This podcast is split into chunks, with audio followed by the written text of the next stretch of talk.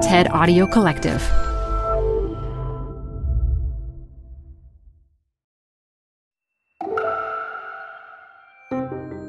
Hey everyone, welcome to TED Health. This is Elise Hu. Today we're sharing a segment from an episode of the TED Radio Hour on the biology of sex. If you enjoy it, dive into the whole episode and many others in the TED Radio Hour catalog, wherever you're listening to this. This show is brought to you by Schwab. You're here because you like to keep a pulse on fitness trends. Well, now you can invest in what's trending in active lifestyle, healthy eating, wearable tech, and more with Schwab investing themes. It's an easy way to invest in ideas that you believe in. Schwab's research process uncovers emerging trends. Then their technology curates relevant stocks into themes. Choose from over 40 themes. Buy all the stocks in a theme as is or customize to better fit your investing goals, all in a few clicks. Schwab Investing Themes is not intended to be investment advice or a recommendation of any stock or investment strategy. Learn more at schwab.com slash thematic investing. Canva presents Unexplained Appearances. It was an ordinary workday until. That presentation appeared out of thin air. Also, it's eerily on brand. Wait, did that agenda just write itself? Words appear, making this unexplainable case. Unexplainable? It's Canva's AI tools. I can generate slides and words in seconds. Really? the real mystery is why I'm only learning this now. Canva.com, designed for work. Support for this podcast comes from The Wonderful Company. If that name doesn't sound familiar to you, you probably know the pistachios that come from this company. Wonderful Pistachios is one of the highest protein nuts. Get snacking and get cracking with a snack that packs a protein punch. I love the various wonderful pistachio flavors. So in addition to the original flavor, I'm particularly fond of the salt and vinegar and I keep little packets of them in my car so that I can eat and get some protein on the run. Visit wonderfulpistachios.com to learn more. Add a little curiosity into your routine with TED Talks Daily, the podcast that brings you a new TED Talk every weekday. In less than 15 minutes a day, you'll go beyond the headlines and learn about the big ideas shaping your future. Coming up, how AI will change the way we communicate, how to be a better leader, and more. Listen to TED Talks Daily wherever you get your podcasts. It's the TED Radio Hour from NPR. I'm Manoush Zomorodi. And on the show today, the biology of sex because it's more complicated than mm. just female or male, XX or XY. One of the things that I was super surprised about was finding out the spectrum of biological sex. You know, we say X is female, Y is male, or XX is female and XY is male. I mean, that's how we cheer someone if they're having a boy or if they're having a girl when they announce that they're pregnant. People love those gender reveal parties. yeah. Yeah. This is radio journalist Molly Webster. And what I came to find out was that you can be a whole compilation of X's and Y's. So you can be XXY, you can be XYY, you can be XO. Hmm. I mean, it just goes on. And I was like, things that I thought were just like immutable biological truths can be changed in some way. A lot of these kinds of questions came up for Molly while she was working on a series called Gonads. Episode 3 I'm Molly Webster. For the show Radiolab. You're listening, listening to Radiolab. When they found these chromosomes, it was clear that if you had XX, two X chromosomes, you would develop as a female, a girl, anatomic female. And if you had a Y chromosome, so you're XY, you would develop as an anatomic male. That's right a boy. Um, that was the thinking. So you see, Roger and Susan are boys. That is not wrong, but I think what I became very fascinated in was all the ways in which there's so much more to the story than just egg and sperm maker, like in connection to X and Y. Which then raised one really big question why do we have such a simplistic view of biological sex? It's a specific way of thinking about things from a certain moment in history that we are potentially starting to rethink. I think it's helpful to see sort of the the history of how we understand sex in a longer time frame. And that So, takes us to the turn of the 20th century, when scientists first discovered that the last, that 23rd pair of chromosomes, decides our sex. For me, the true story of X and Y starts with their name. Here's Molly Webster on the TED stage, along with some voices of scientists she taped while reporting on her series. So, within years of being discovered, these two little chromosomes had acquired more than 10 different names. There was diplosome and heterochromosome and idiochromosome, and most of the names had to do with their structure, their shape, their size. And then there was sex chromosome, which they had been given because of the fact that we had started seeing that the X would go with the females and the Y would often go with the males. But scientists were like, do we really want to call them sex chromosomes? And science historian Sarah Richardson is the one who told me this story. For three decades, scientists were like, you should not call them the sex chromosomes. The X and Y uh, have many functions, and uh, you know you wouldn't assume that, a single chromosome controls a single trait. Imagine calling one chromosome the urogenital chromosome or the liver chromosome. They ended up getting sex chromosome, but in the 100 year history since we settled on that name, you can see it start to get a little complicated. X and Y, their discovery and our understanding of them were, are actually super foundational and crucial to the field of genetics. Mm-hmm. But even when that field was just very, very nascent, there was even a hesitation at that moment to assign a total identification of sex to these chromosomes. And there were warnings of like, sex is a really, really powerful word that has all these connotations and traits uh, associated with it culturally, socially, and attaching that to something biological can be pretty sticky. Yeah, and it's something we conflate a lot with gender too, right? Yeah. You know, there's gender, which is how we identify, and that's a personal identification on top of our physiology. And so when I'm talking about sex, I'm talking really about our biology and our physiology.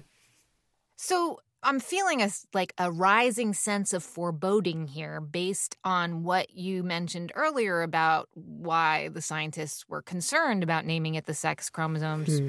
Like what were the implications of calling them sex chromosomes? Yeah, there have been a number sort of at a scientific level and at a social and cultural level. So in my talk, I end up just stepping through a couple of moments that just jumped out at me while I was doing research. Is like, ooh, there's an implication, there's an mm-hmm. implication. And so my first stop was discovering XYY, which it becomes known as something called the super male. Wait, a super male?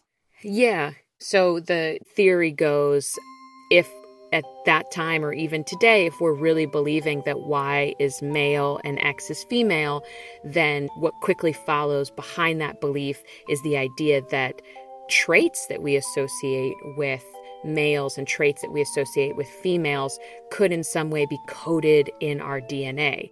Huh.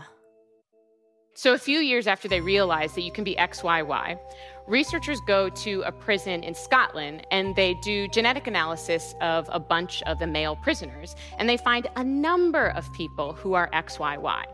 And according to Sarah, They just rushed to publish a theory suggesting that this extra Y chromosome could explain criminality in some men. yeah.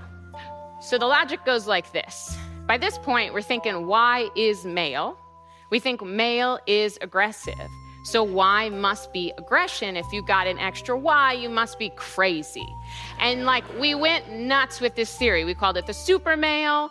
They started scanning more prisoners, serial killers, um, boys. And in all seriousness, there was actually a suggestion that we consider aborting XYY fetuses.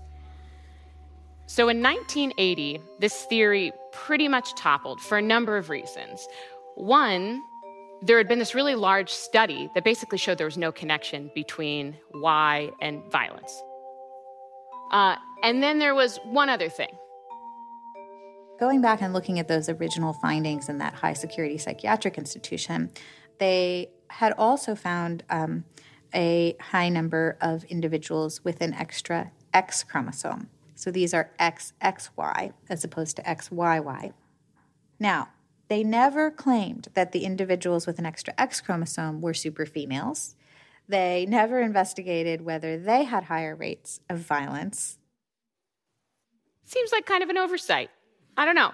Uh, but I think it's interesting because what you see is if you start looking at these chromosomes through the lens of sex, what naturally falls in place behind is we look at them through the lens of gender and the traits that we associate with gender. And while we don't believe in super males today, there is a very similar conversation that's still happening around inherent violence in boys and biology. I think, you know, on the one hand, we're looking for reasons for behavior. Back to your example of the criminals, you know, wouldn't it be nice to be like, oh, it's not their fault? They were born with this. It, it switches on a kind of behavior. Mm-hmm. And I mm-hmm. feel like that would almost make people feel better in some ways. Um, and so I think all of us in the world are trying to understand like what assumptions am I, am I making these days based yeah. on old fashioned ways of thinking about what sex and gender are. It's it's an interesting question. It's, it's so complicated because I think, you know, for me, it's calling one part of the body sex that is potentially dangerous. Like, mm. yes, there's definite ways that biology influence behavior.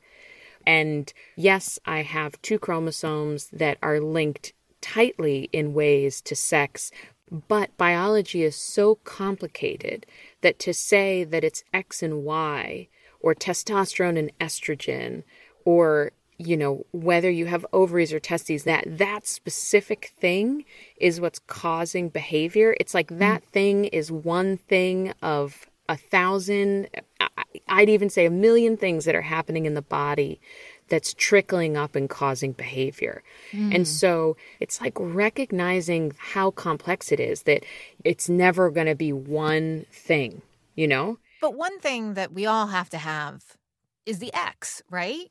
Like, yeah. So, one thing that I had never actually thought about until I talked to this scientist, Melissa Wilson, in Arizona, is the fact that every human being on the planet has an X. Right. Like I had so, and again, you know, sometimes I wonder maybe this is all just in Molly's brain, but I think that other parts of the world and other people I've talked to think these same things. Hmm. yeah, it's so tightly associated X with femaleness and Y with maleness. I'd overlook the fact that everybody has an X and that you can't survive without an X. You have to have one. And so suddenly it was like, whoa, whoa, whoa, whoa, whoa. If everyone has to have an X, like, what is that X doing? It can't just be sex, right? Of the almost 1,100 genes on the X chromosome, how many do you think have to do with sex and reproduction? Just like get a number in your head. 4%. That means 96% of the rest of that chromosome is doing something that has nothing to do with your gonads. And I guess as all of these sort of some of them social stories, some of them scientific stories, some of these facts started to add up, I just thought, like, why are we calling these the sex chromosomes? Or if we are, like maybe we all like that name, should we just allow ourselves to think about them a little more broadly? Because if we do, like, what insights would we gain as people, as scientists? And I just wondered if it wasn't a moment to rethink the biology of X and Y, and at the very least, to remember like the footnotes of history, which is that the dude who came up with the phrase sex chromosome actually was like, hey, everyone, just remember this is just, and I quote, a form of shorthand. We should not take it literally. It's fascinating. I mean, and it makes me think that we're in the midst as a society to having a nuanced understanding of gender. But where are we, do you think, in terms of having a nuanced sense of sex, biological sex? I think we're still many steps away. you can see that society is in a very different place than I think than what's happening in some labs right now. And part mm-hmm. of that has to do with the trickle up effect, like it takes a long time for stuff to get into textbooks and to be taught in different ways. Yeah. It also has to do with, you know, teachers don't have endless time to like get to all the nuance. And a lot of the science is new. And if it's not new, it takes a long time to take hold. And so it feels like an important moment just to start planting seeds in people's minds. Like, let's be open to this because even at the very beginning of this science, they were open to this. That's Molly Webster. She's a radio journalist on the show Radiolab. Her series is called Gonads, and you can listen to her full talk at TED.com. You're growing a business, and you can't afford to slow down. If anything, you could probably use a few more hours in the day. That's why the most successful growing businesses are working together in Slack. Slack is where work happens, with all your people, data, and information in one AI powered place. Start a call instantly in huddles and ditch cumbersome calendar invites. Or build an automation with Workflow Builder to take routine tasks off your plate, no coding required. Grow your business in Slack. Visit slack.com to get started.